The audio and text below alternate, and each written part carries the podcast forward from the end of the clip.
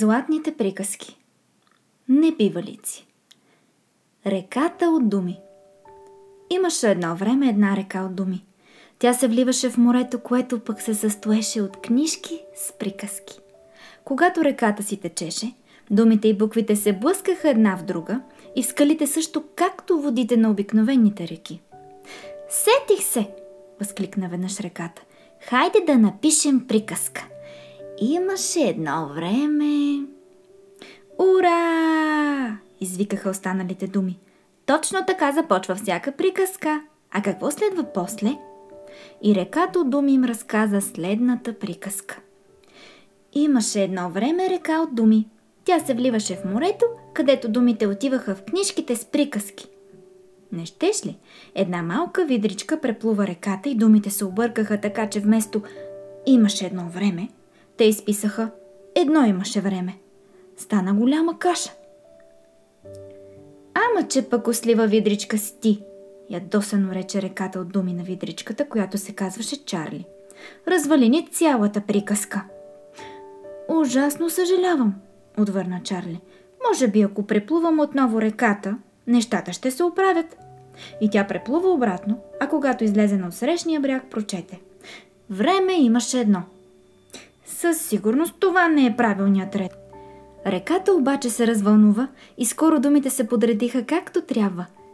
Имаше едно време, прочете видричката. Една видричка на име Чарли. Ха, че това съм аз. Моето име е Чарли. Значи тази приказка е за мен. Чарли така се въодушеви, така заподскача, че се подхлъзна и цопна в реката и отново обърка думите. Ах, как се ядоса реката! Видричката побърза да излезе и прочете. Видричка, едно Чарли време имаше. Сетне възкликна. Но сега е по-лошо от преди. А ти какво очакваше? рече реката.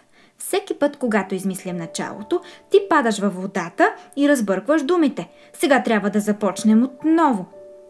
Имаше едно време една видричка на име Чарли. Тя живееше край реката от думи. А какво следва после? Всички се замислиха и мислиха и мислиха, но не можаха да измислят приказка за Чарли. Тогава тя се обади. Аз ще ви помогна. Седна излезе от водата, засили се и скочи насред реката. После излезе на другия бряг и прочете думите. Този път ги беше разбъркала правилно. Имаше едно време една пакостлива видричка. Веднъж тя срещна едно котенце. Мяу! Измялка котето. Обичаш ли сладолет? Не, отвърна Чарли. Мяу! А мляко? Не. Мяу! А риба обичаш ли? Да, обичам, зарадва се Чарли. Мяу! рече котето. Ако дойдеш къщи, Леля ще те почерпи с рибен пай, препечени филийки с масло и рибен пастет. Би било чудесно, извика Чарли. Ето, че огладнях. Да тръгваме. Но първо ми кажете какво ще стане с приказката. Тя ще влезе в книжката Небивалици, отвърна реката. Чарли остана много доволна. Чудесно! А сега тръгвам. Довиждане! Довиждане!